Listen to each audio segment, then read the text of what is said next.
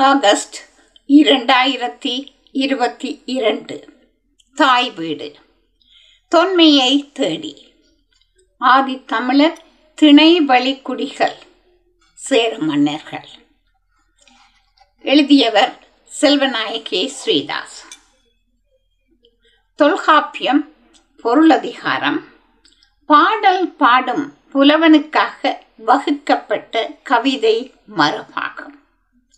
தொல்காப்பிய பொருளதிகார நூற்பாக்களையே முன்னிறுத்தி அந்நூற்பாக்களில் பயின்று வரும் கவிதை மரபுகளில் இருந்து அக்கால சமூகம் அரச உருவாக்கத்தின் அடிப்படை வளர்ச்சி அரச விரிவாக்கம் முதலாய தகவல்களை பிரித்தெடுத்து ஆதித்தமிழர் திணை வழி குடிகள். திணை வழியாகவே அரசு தென்னாட்டில் உருவாகி இருக்கிறது விரிவாகி இருக்கிறது என்பதை நிறுவுவது இவ் ஆய்வின் கருதுகோள் ஆகும்.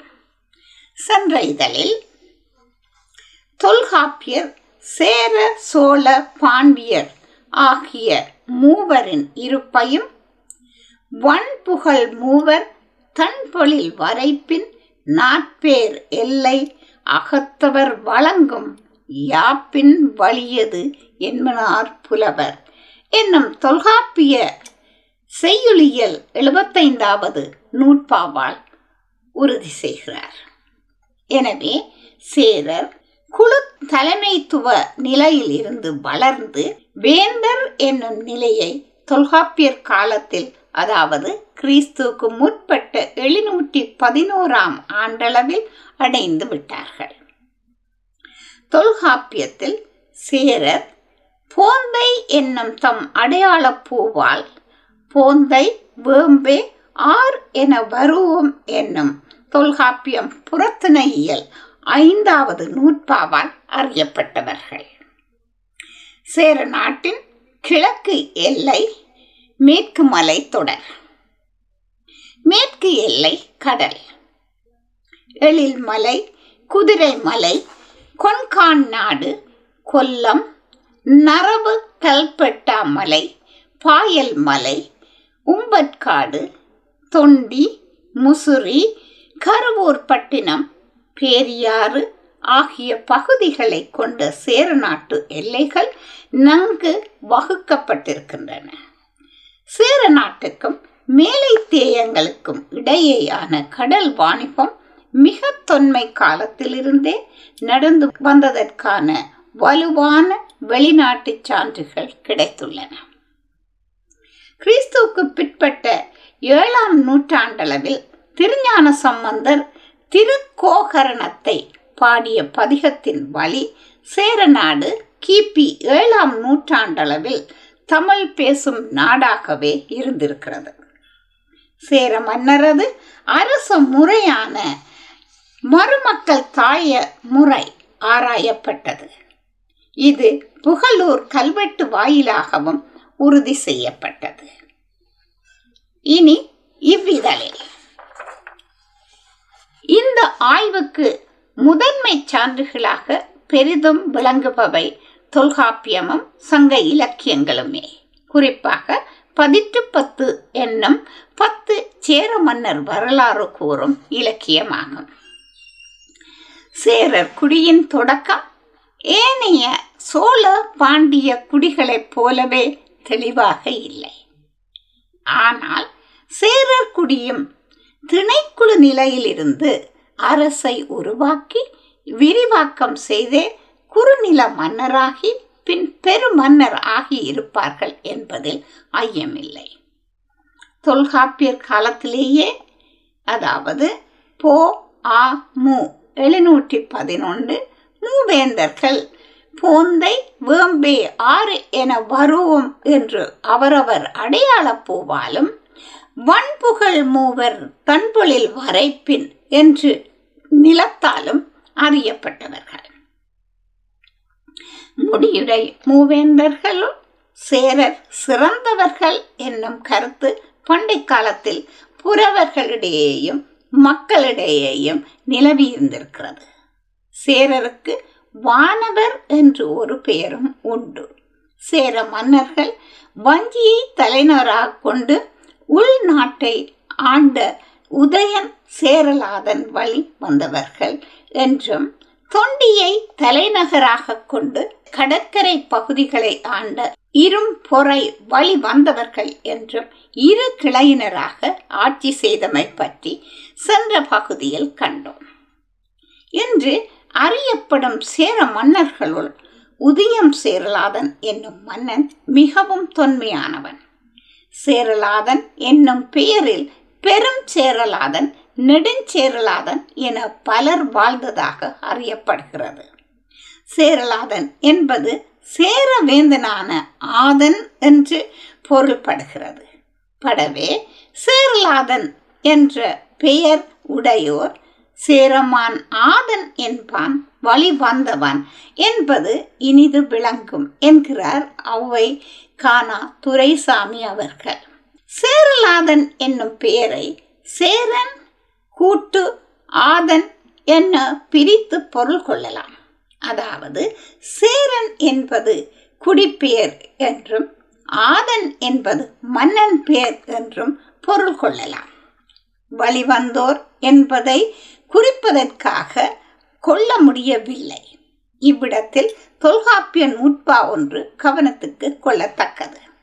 ஆதனும் பூதனும் கூறிய இயல்பொடு பெயர் ஒற்று உகரம் துவரக்கெடுமே தொல்காப்பியம் எழுத்ததிகாரம் முன்னூற்றி நாற்பத்தி எட்டாம் நூற்பா. தொல்காப்பியர் ஆதன் என்பது இயற்சொல் என்று குறிக்கிறார். இதற்கு முன்னைய நூற்பாவுடன் இணைத்து பார்க்கவும். தொல்காப்பியர் காலத்தில் அதாவது போ ஆ மு எழுநூற்றி பதினொன்றில் ஆதன் என்னும் இயற்பெயர் சொல் வழக்கில் இருந்திருக்கிறது. இந்நூற்பாவிற்கு நச்சினார்க்கினியர் ஆதனம் பூதனம் என்னும் இயற்பெயர்கள் என்று இயற்பெயராக கொண்டு உரை செய்திருப்பது நோக்கத்தக்கது.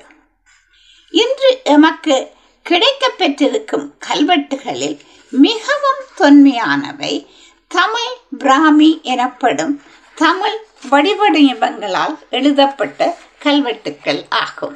இவை பெரும்பாலும் சமண முனிவர்களுக்காக மதுரையை அண்மித்த மலை குன்றுகளில் அமைக்கப்பட்ட படுக்கைகளில் காணப்படுகின்றன. இக்கல்வெட்டுக்களில் பெரும்பாலானவை இப்படுக்கை யாரால் யாருக்கு யாருடைய உபயமாக அமைக்கப்பட்டது முதலிய தகவல்களை தந்திருக்கின்றன. மதுரைக்கு அருகேயுள்ள மாங்குளம் என்னும் ஊரில் கண்டுபிடிக்கப்பட்ட மாங்குளம் கல்வெட்டு பாண்டியன் நெடுஞ்செழியன் என்னும் பாண்டிய மன்னன் பற்றி கூறுகிறது. சங்ககால மன்னனான திருமுடிக்காரியின் தலைநகராக சங்க இலக்கியம் கூறும் திருக்கோயிலூர் பகுதியில் உள்ள ஜம்பை என்னும் இடத்தில் கண்டுபிடிக்கப்பட்ட ஜம்பை கல்வெட்டு தகடூரை தலைநகராக கொண்டு ஆண்ட சங்ககால வேளிர் குடி சிற்றரசனான அதியமான் நெடுமான் அஞ்சி மலையமான் திருமுடிக்காரியுடன் போரிட்டு பெற்ற வெற்றி பற்றி கூறுகிறது. கரூர் அருகே உள்ள புகழூர் மலையில் கண்டெடுக்கப்பட்ட புகழூர் கல்வெட்டு பதிட்டு பத்து கூறும் சேர மன்னர்கள் மூவர் பற்றி குறிப்பிடுகிறது. புகழூர் மலைப்பகுதியில் பன்னிரண்டு கல்வெட்டுக்கள் கண்டறியப்பட்டன. இவற்றுள் கல்வெட்டு எண் ஒன்று சேர மன்னனை பற்றியது.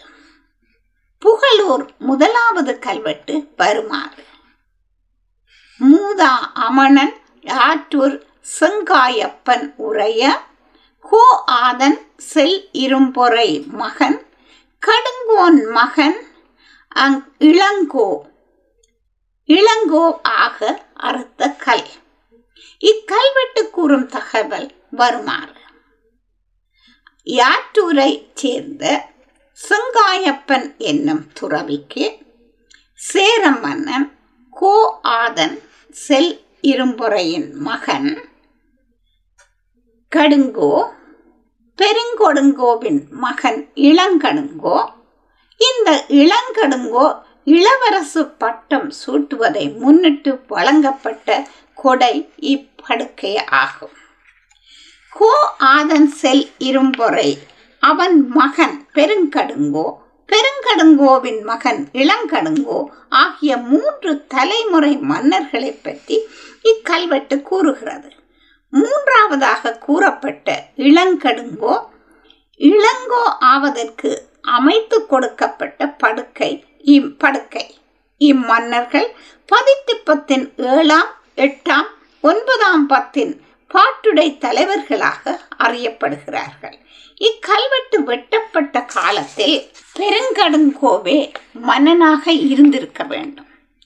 இளங்கடுங்கோ இளவரசனாக முடிசூட்டப்பட்டதை குறிக்கவே இத்தானம் வழங்கப்பட்டிருக்கிறது.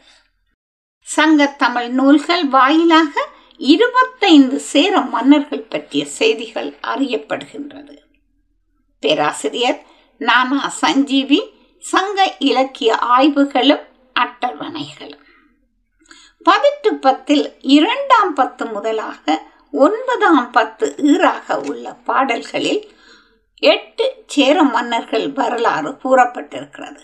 இவற்றுடன் ஒவ்வொரு பத்து பாட்டின் இறுதியிலும் இணைக்கப்பட்டுள்ள பதிகம் அந்தந்த பாட்டுடை தலைவனின் குலமுறை பாடிய புலவன் பாட்டுடை தலைவனின் சாதனைகள் முதலிய செய்திகளை தொகுத்து தருவதாக அமைந்திருக்கிறது. இப்பதிகங்கள் சேரர் வரலாற்றை அறிந்து கொள்வதற்கு மிகவும் பயனுள்ளதாக அமைகின்றது. பதிட்டு பத்தின் பதிகங்கள் கூறும் தகவல்களின்படி சேர மன்னர்கள் வேளிர் சோழர் முதலிய அரச குடிகளுடன் குறிப்பாக வேளிர்களுடன் திருமண உறவு கொண்டிருந்தார்கள். முதலில் பதிட்டு பத்தில் குறிப்பிடப்பட்ட சேர மன்னர்களையும் அவர்கள் ஆற்றல் காலம் சமகால மன்னர்கள் முதலிய தகவல்களையும் பதிட்டு பத்து வழி காணலாம். முதலாம் பத்தும் பத்தாம் பத்தும் காலத்தால் அழிந்தன. எஞ்சியவை இரண்டு முதல் ஒன்பது வரையிலான எட்டு மன்னர்கள் பற்றிய பாடல்களே. பதிற்று பத்து முதலாம் பத்து. பாட்டுடை தலைவன் பெருஞ்சோற்று உதியம் சேரலாதன்.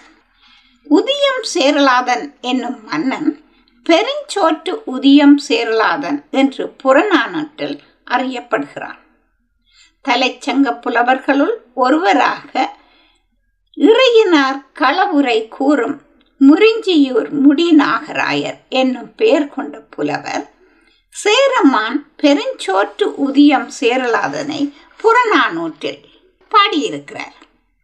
களவுரை கூறும் செய்தியை நாம் ஏற்றுக்கொள்வதாக இருந்தால் உதியம் சேரலாதன் தொல்காப்பியர் காலத்துக்கு முன்னையவன் என்பதை ஏற்றுக்கொள்ள வேண்டும். இக்கூற்று வேறு பல தகவல்களுக்கு முரணாக அமைவதால் உதியம் சேரலாதன் முதற்சங்க கால மன்னன் என்னும் கூற்று ஏற்றுக்கொள்ளத்தக்கதாக இல்லை. தவிரவும் முறிஞ்சியூர் முடிநாகராயர் என்னும் பெயரால் ஒன்றுக்கு மேற்பட்ட புலவர்கள் வசித்திருந்திருக்கிறார்கள். உதியம் சேரலாதன் பற்றிய புறநானூற்று செய்தி நின்கடற் பிறந்த ஞாயிறு பெயர்த்து நின் வெண்தலை புணரி குடகடல் குளிக்கும் யானர் வைப்பின் நன்னாட்டு பொருண புறநானூறு இரண்டாம் பாடல். உதியம் சேரலாதன் காலத்தில் சேரநாடு. சேரனது கீழே கடலில் உதயமாகும் சூரியன் அவனது மேலை கடலில் அத்தமிக்கும்படியான பெரு நிலப்பரப்பை கொண்டிருந்திருக்கிறது. இவன் காலத்தில் நாள் வேதம் பற்றிய அறிவு தமிழ்நாட்டில் இருந்திருக்கிறது. போற்றார் பொறுத்தலும் சூழ்ச்சியது அகலமும் வலியும் திரளும் அழியும் உடையோன் என்று புறநானூறு இரண்டாம் பாடலால் கூறப்படுகிறான். பிழைத்த பகைவரை பொறுத்தல் பொறுக்க முடியாத விடத்து அப்பகைவரை அழிப்பதற்குரிய படைவலியும் கொண்டு அவர்களை அழித்தல். பகைவர் பணிந்த போது அவர்களுக்கு அருள் செய்தல். ஆகிய குண இயல்புகளை உடையவனாக உதியம் சேரலாதன் விளங்கி இருக்கின்றான்.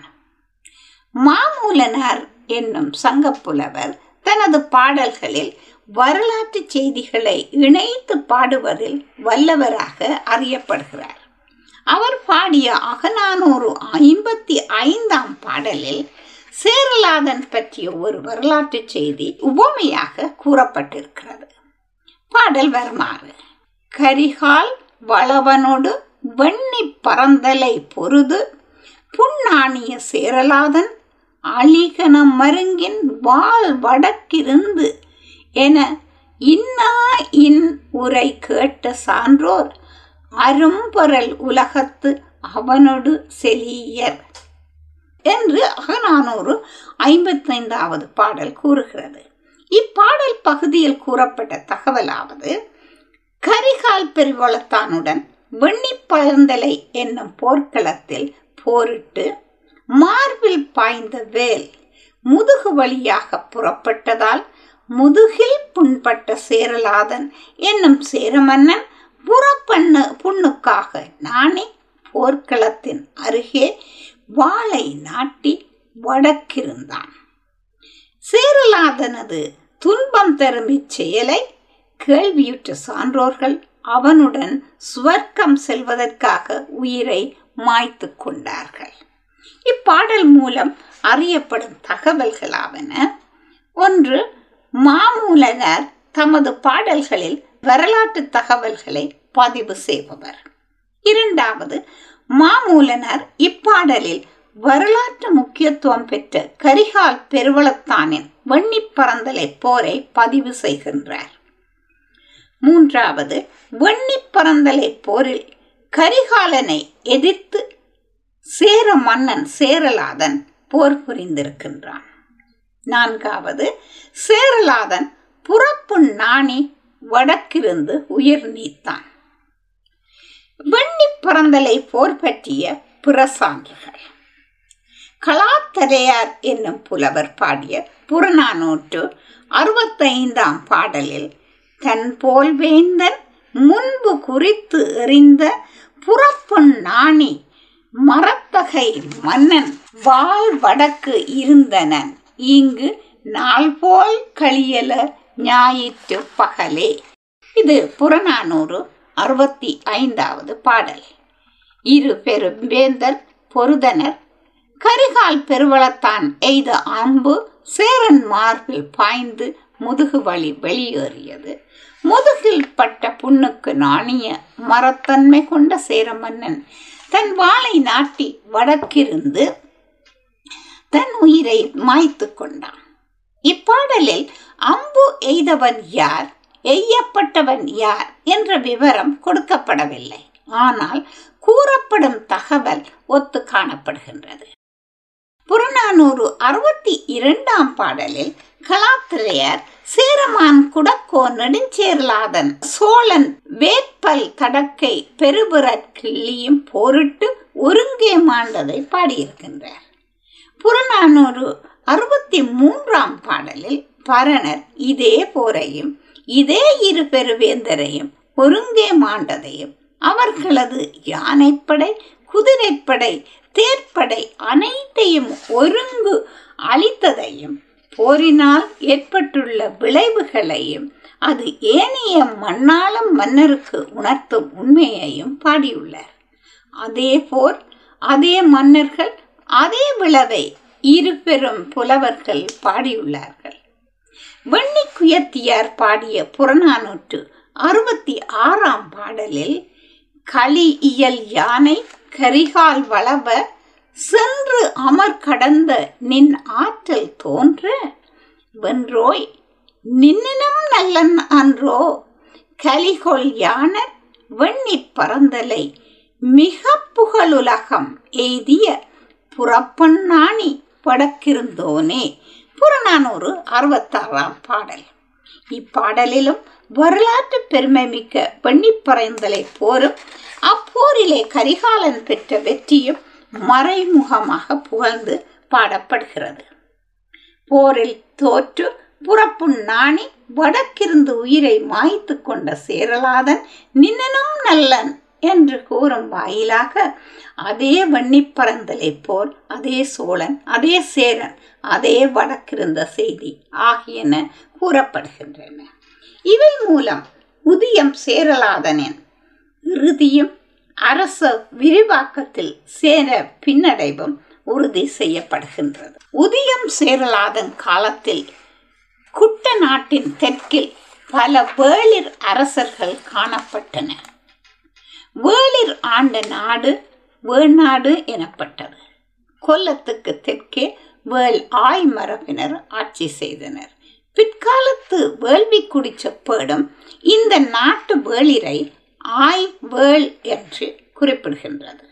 உதயம் சேரலாதன் காலத்தில் வேணாட்டை ஆண்டவன் வெளியன் என்னும் வேளிர் தலைவன் வெளியன் தேவி நல்லினி சேரரது மருமக்கள் தாய வழக்கப்படி உதயம் சேரலாதன். பின் சேர நாட்டை ஆள்வதற்கு உரிமை உடைய ஒரு மகனை அதாவது உதயம் சேரலாதனுக்கு மருமகனை ஈன்று தந்தாள். உதயம் சேரலாதற்கு வெளியன் வேண்மாள் நல்லினி ஈன்ற மகள். பதிட்டு பத்து இரண்டாம் பத்தின் பதிகம். உதயம் சேரலாதன் இரண்டாம் பத்தின் பாட்டுடை தலைவனான இமயவரம்பன் நெடுஞ்சேரலாதனது மாமன் என்னும் தகவல் இரண்டாம் பத்தின் பதிகத்தின் வாயிலாக அறியப்படுகிறது. உதயம் சேரலாதன் பற்றிய தகவல்களை திரட்டி பார்க்கும் போது கீழ்காணும் தகவல்கள் உறுதி செய்யப்படுகின்றன. மிருஞ்சியூர் முடிநாகராயர் என்னும் பெயருடைய ஒரு புலவரை கலைச்சங்க புலவர்களுள் ஒருவராக இறையனார் களவியல் உரை கூறுகிறது. சேரமான் பெருஞ்சோற்று உதியம் சேரலாதனை புறநானூற்றில் முறிஞ்சியூர் முடிநாகராயர் என்னும் புலவர் பாடியிருக்கிறார். இவ்விரு புலவர்களும் ஒருவரே என்று கொண்டால் இத்தகவலை சான்றாக கொண்டு உதியம் சேரலாதன் காலத்தை கணிப்பதானால் காலம் தவறாக அமைகிறது. இந்த தகவலின் அடிப்படையில் உதியம் சேரலாதன் இடைச்சங்கத்தை சார்ந்தவராக கொள்ளப்படும் தொல்காப்பியர் காலத்திற்கு பொது ஆண்டுக்கு முன் எழுநூற்றி பதினொன்று முற்பட்டவன் என்று கொள்வது மேலும் ஆய்வுக்கு உரியது. முறிஞ்சியூர் முடிராகராயர் என்னும் பெயரால் ஒன்றுக்கு மேற்பட்ட புலவர்கள் இருந்திருக்கலாம் என்று எண்ண தோன்றுகிறது. புற சான்றுகளும் இக்கருத்துடன் ஒத்து போகின்றன. சேர நாட்டின் எல்லை பகுதிகளை வேளிர் குல மன்னர்கள் அறம் செய்திருக்கிறார்கள். சேர மன்னர்களுடன் வேளிர் திருமண உறவு கொண்டதன் மூலம் இரு தரப்பினரும் சேரரும் வேளிரும் தத்தம் இருப்பை வலியுறுத்தி கொண்டுள்ளார்கள் என்று அறிய முடிகிறது. பதிட்டு பத்து பதிகங்கள் வாயிலாக அறியலாகும் தகவல்கள். இரண்டாம் பத்து முதல் ஒன்பதாம் பத்துக்கள் வரையில் உள்ள பதிகம் கூறும் குறிப்பு பொருளதிகாரமும் சங்க இலக்கியங்களும் காட்டும் பெண்களின் சமூக நிலை முனைவர் செல்வநாயகி ஸ்ரீதாஸ் பக்கம் இருநூற்றி அறுபத்தி ரெண்டு முதல் அறுபத்தேழு வரை. பதிட்டு பத்தின் ஒவ்வொரு பத்தும் தனிப்பட்ட ஒவ்வொரு புலவர்களால் பாடப்பட்டிருந்தாலும் அவற்றின் பதிகங்களின் அமைப்பு சொல்வளம் நடை முதலியவற்றின் மூலம் பதிகங்கள் யாவும் ஒருவரால் பாடப்பட்டவை என்று குறித்து கொண்டு அவற்றின் அடிப்படையில் ஆய்வு தொடர்கிறது. இரண்டாம் பத்து. பாட்டுடை தலைவன் இமயவரம்பன் நெடுஞ்சேரலாதன் பாடியவர் குமட்டூர் கண்ணனார். ஒன்பதாவது பத்து பாட்டுடை தலைவன் இளஞ்சேரல் இரும்பொறை. இரண்டாம் பத்தில் உதயம் சேரலாதற்கு வெளியன் வேண்மால் நல்லினி ஈன்ற மகன் என்றும் ஒன்பதாம் பத்தின் பதிகத்தில் குட்டுவன் இரும்பொறைக்கு மையூர் கிளான் வேண்மால் அந்துவம் செல்லை ஈன்ற மகன் என்றும் கூறப்படுகிறது. இப்பதிகங்கள் வாயிலாக இரண்டாம் பத்தின் பாட்டுடை தலைவன் இமயவரம்பன் நெடுஞ்சீரலாதன் வேள் வெளியனுக்கும் வேண்மாள் நல்லினைக்கும் பிறந்த மகன் என்று கூறப்படுகிறது. அதே பதிகத்தில் உதியம் சேரலாதற்கு என வரும் வாசகம் குலமுறைப்படி உதியம் சேரலாதனின் பின் அரசாளுவதற்கு தகுதி வாய்ந்த மருமகன் என்பது உறுதி செய்யப்படுகிறது. அவன் உதியம் சேரலாதற்கு மகன் அல்ல மருமகனே ஆவான். அவ்வாறே ஒன்பதாம் பத்தின் பாட்டுடை தலைவன் இளம் சேரல் இரும்பொறை வேள் மையூர் கிளானுக்கும் அவன் தேவி வேண்மாள் அந்துவம் செல்லைக்கும் பிறந்த மகன் என்றும் அவன் குட்டுவன் இரும்பொறைக்கு மருமகனாய் அரசுக்கு உரியவனானான் என்றும் கூறப்படுகிறது. தெளிவு. அதாவது குட்டுவன் இரம் இரும்பொறை குடக்கோ இளஞ்சேரல் இரும்பொறையின் மாமன். மூன்றாம் பத்தின் பதிகம் இமயவரம்பன் தம்பி பல்யானை செல்களு குட்டுவன். பல்யானை செல்களு குட்டுவனை இமயவரம்பன் தம்பி என்று கூறியிருக்கிறார். இரண்டாம் பத்தின் தலைவனான இமயவரம்பன் நெடுஞ்சால சேரலாதனைப் போலவே இவனும் வேள் வெளியனுக்கு மகனும் உதியம் சேரலாதனுக்கு மருமகனும் ஆகினான். நான்காம் ஆறாம் எட்டாம் பத்துக்களின் பதிகங்கள் வருமாறு.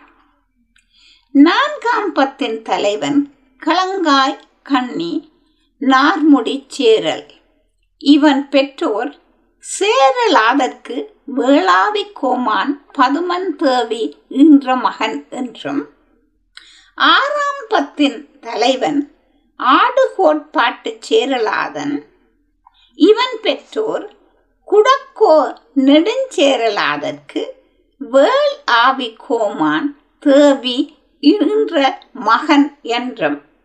எட்டாம் பத்தின் தலைவன் தகடூர் எறிந்த பெரும் சேரல் இரும்பொறை செல்வ கடுங்கோவுக்கு வேளாவி கோமான் பதுமன் தேவி என்ற மகன் என்றும் கூறப்படுகிறது. எனவே நான்காம் ஆறாம் எட்டாம் பத்துக்களின் பாட்டுடை தலைவர்களான நார்முடிச் சேரல் ஆடுகோட்பாட்டு சேரலாதன் பெருஞ்சேரல் இரும்பொறை என்னும் மூன்று அரசர்களையும் ஈன்ற தாய் வேள் ஆவி கோமான் பதுமனின் தேவி என்பதும் சேரலாதன் செல்வக்கடுங்கோ இருவருக்கும் வழித்தோன்றல்கள் என்பதும் தெளிவு. குட்டுவன் இரும்பொறை பதிட்டு பத்தில் இடம்பெறாத மன்னவன். குட்டுவன் இரும்பொறை பதிட்டு பத்தில் இடம்பெறாத மன்னவன். குடக்கோ நெடுஞ்சேரலாதனுக்கும் சோழன் வேட்பல் தடக்கை பெருவிற்கிள்ளிக்கும் நடந்த போரிலே இரு மன்னர்களும் களத்தில் மடிந்ததைக் கண்டு கலாத்தலையார் புறநானூறு அறுபத்தி இரண்டாம் பாடலிலும் பரணர் புறநானூறு அறுபத்தி மூன்றாம் பாடலிலும் இதனை பதிவு செய்திருக்கிறார்கள். ஐந்தாம் பத்து பதிகம். கடல் புறகோட்டிய சேரன் செங்குட்டுவன். இவன் பெற்றோர் குடவர் கோமான் நெடுஞ்சேரலாதற்கு சோழன் மணக்கிள்ளி என்ற மகன் என்று பதிகம் கூறுகிறது. இவன் நெடுஞ்சேரலாதன் மருமகன். ஏழாம் பத்தின் பதிகம் செல்வக்கடுங்கோ வாலி ஆதன். அந்துவற்கு ஒரு தந்தை ஈன்ற மகள் பொறையன் பெருந்தேவி ஈன்ற மகன். இப்பதிகம் சிறிது வேறுபாடு உடையது. செல்வக்கடுங்கோ வாலி ஆதன் பொறையன் பெருந்தேவி என்ற மகன். இப்பெருந்தேவி அந்துவற்கு ஒரு தந்தை என்ற மகள் என்பதனால் அந்துவனும் கடுங்கோவும் தாய் பெருந்தேவியும் ஒரு தந்தை என்ற மக்கள் என்பது தெளிவு. அந்துவன் வேறொரு கிளை சேரர் வழிவந்தவன். பொறையன் பெருந்தேவி என்ற மூத்த மகனான மாந்தரம் சேரல் இரும்பொறை இறந்த காரணத்தால் இரண்டாம் மகனான செல்வக்கடுங்கோ வாலியாதன் அரசு கட்டில் ஏறினார் இப்பொழுது இவர்களுடைய வரலாற்று வழிமுறைகளை பார்க்கலாம். பதிட்டு பத்து சேர மன்னர்கள் தாயாதி வழிவந்த மன்னர்கள். முதலாம் பத்து பெருஞ்சோற்று உதயம் சேரலாதன். இரண்டாம் பற்று. இமயவரம்பன் நெடுஞ்சேரலாதன். இவன் பெருஞ்சோற்று உதியம் சேரலாதனின் மருமகன். மூன்றாம் பத்து பல்யானை செல்களுக்குட்டவன் இவன் பெருஞ்சோற்று உதியம் சேரலாதனுக்கு மருமகன். நான்காம் பத்து களங்காய் கண்ணி நார்முடிச் சேரல் பெருஞ்சோற்று உதியம் சேரலாதனின் மருமகன். ஐந்தாம் பற்று கடல் புறக்கோட்டிய சேரலாதன் குடக்கோ நெடுஞ்சேரலாதனின் மருமகன். இவன் சோழன் மணக்கிள்ளி என்ற மகள். ஆறாம் பத்து ஆடு கோட்பாட்டு சேரலாதன். குடக்கோ நெடுஞ்சேரலாதனுடைய மருமகன். நாலாம் ஆறாம் எட்டாம் பத்துக்களின் பாட்டுடை தலைவர்கள் அதாவது இவர்கள் சகோதரர்கள். ஏழாம் பத்து. செல்வக்கடுங்கோ வாலி ஆதன். அந்துவம் சேரல் இரும்புரை மருமகன். அந்துவன் வேறொரு சேரல் கிளை வந்தவன். எட்டாம் பத்து. தகடூர் எறிந்த பெரும் சேரல் இரும்புரை. இவன் செல்வக்கடுங்கோ வாலி ஆதனின் மருமகன்.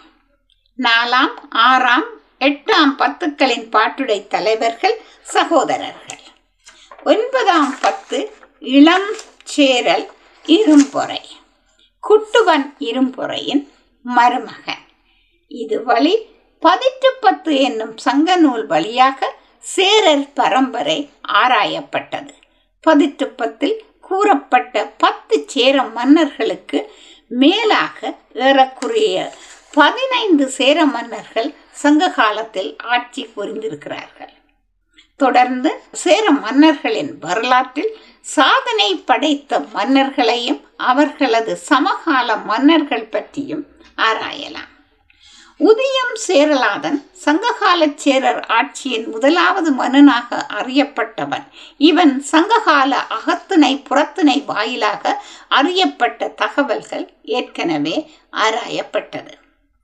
இமயவரம்பன் நெடுஞ்சேரலாதன் பதிட்டு பத்தில் இரண்டாம் பத்தின் பாட்டுடை தலைவனான இவனை பாடியவர் குமட்டூர் கண்ணனார்.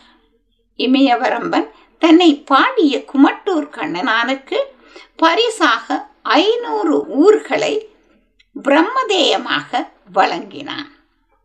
முப்பத்தெட்டு ஆண்டுகளுக்கு அவ்வூர்களின் உற்பத்தி பொருள்களை பயன்படுத்தி குறிப்பிட்ட ஒரு பகுதியை அரசனுக்கு திரையாக செலுத்த வேண்டும். அரசன் தன் ஆளுகைக்கு உட்பட்ட நிலங்களை முற்றாகவோ அல்லது இறையிலியாகவோ வழங்குவது வழக்கம். இறையிலியாக தானம் பெற்றவன் அந்நிலத்திற்கு வரி செலுத்த வேண்டியது இல்லை. நிலம் அரசனுக்கு சொந்தமானது அதனை விற்கவோ ஒற்று வைக்கவோ முடியாது. கோயில் பராமரிப்பிற்காகவும் பிராமணர்களுக்கும் வழங்கப்படும் பிரம்மதேயம் இவ்வகையில் அடங்கும்.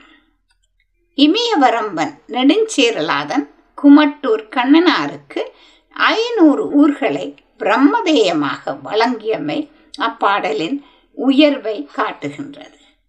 உதயன் சேரலாதனின் மருமகன் தமிழகம் முழுதும் ஆண்டான் கொன்காணத்தின் வடக்கே வாழ்ந்த ஆரிய வேந்தர் சிலர் இமயவரம்பனின் வளர்ச்சியில் பொறாமை கொண்டனர்.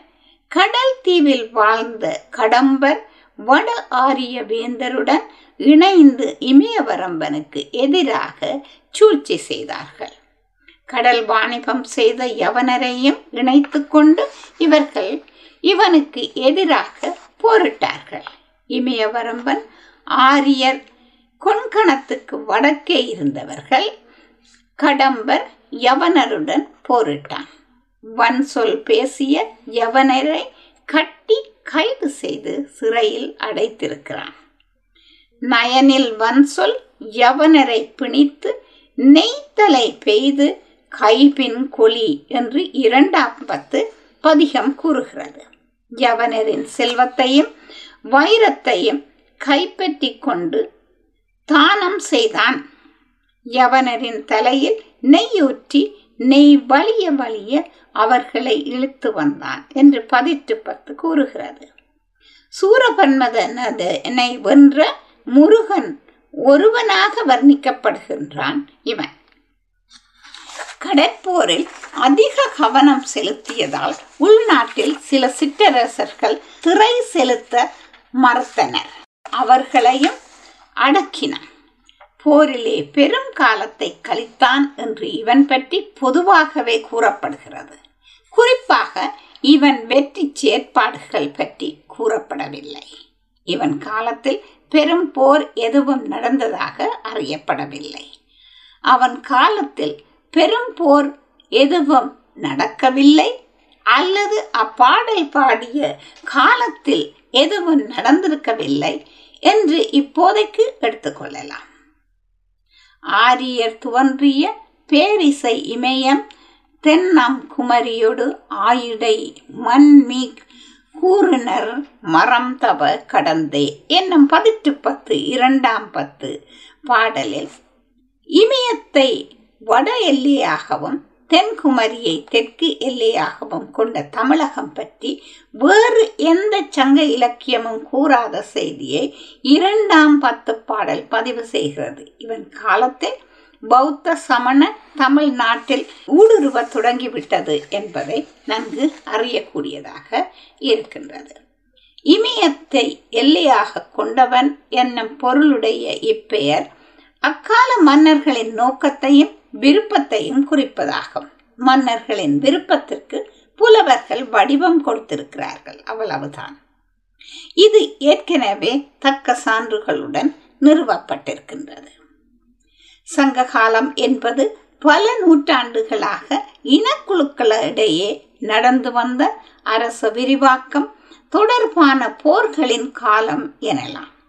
இனக்குழு வாழ்க்கை முறையிலிருந்து படிப்படியாக முன்னேறி தலைமைத்துவ அமைப்பாக மாறிய ஒரு சூழலை இமயவரம்பன் நெடுஞ்சேரலாதன் பற்றிய பதிட்டு பத்து பாடலில் காணலாம். நாடு கவின் அழிய நாமம் தோற்றி கூற்று அடு நின்ற யாக்கை போல ஊரிய நெருஞ்சி நீறு ஆடு பறந்தலை தாது எரு மறுத்த கலி அழி மன்றத்து உள்ளம் அழிய ஊக்குனர் மிடல் தகுத்து உள்ளுணர் பணிக்கும் பால் ஆயினவே.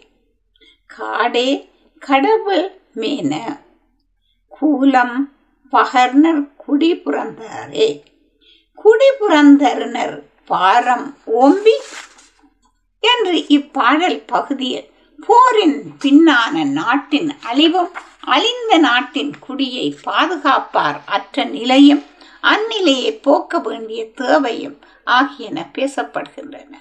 அரச விரிவாக்க காலத்தை இவன் பாடல்கள் காட்டி நிற்கின்றன. தொடரும்.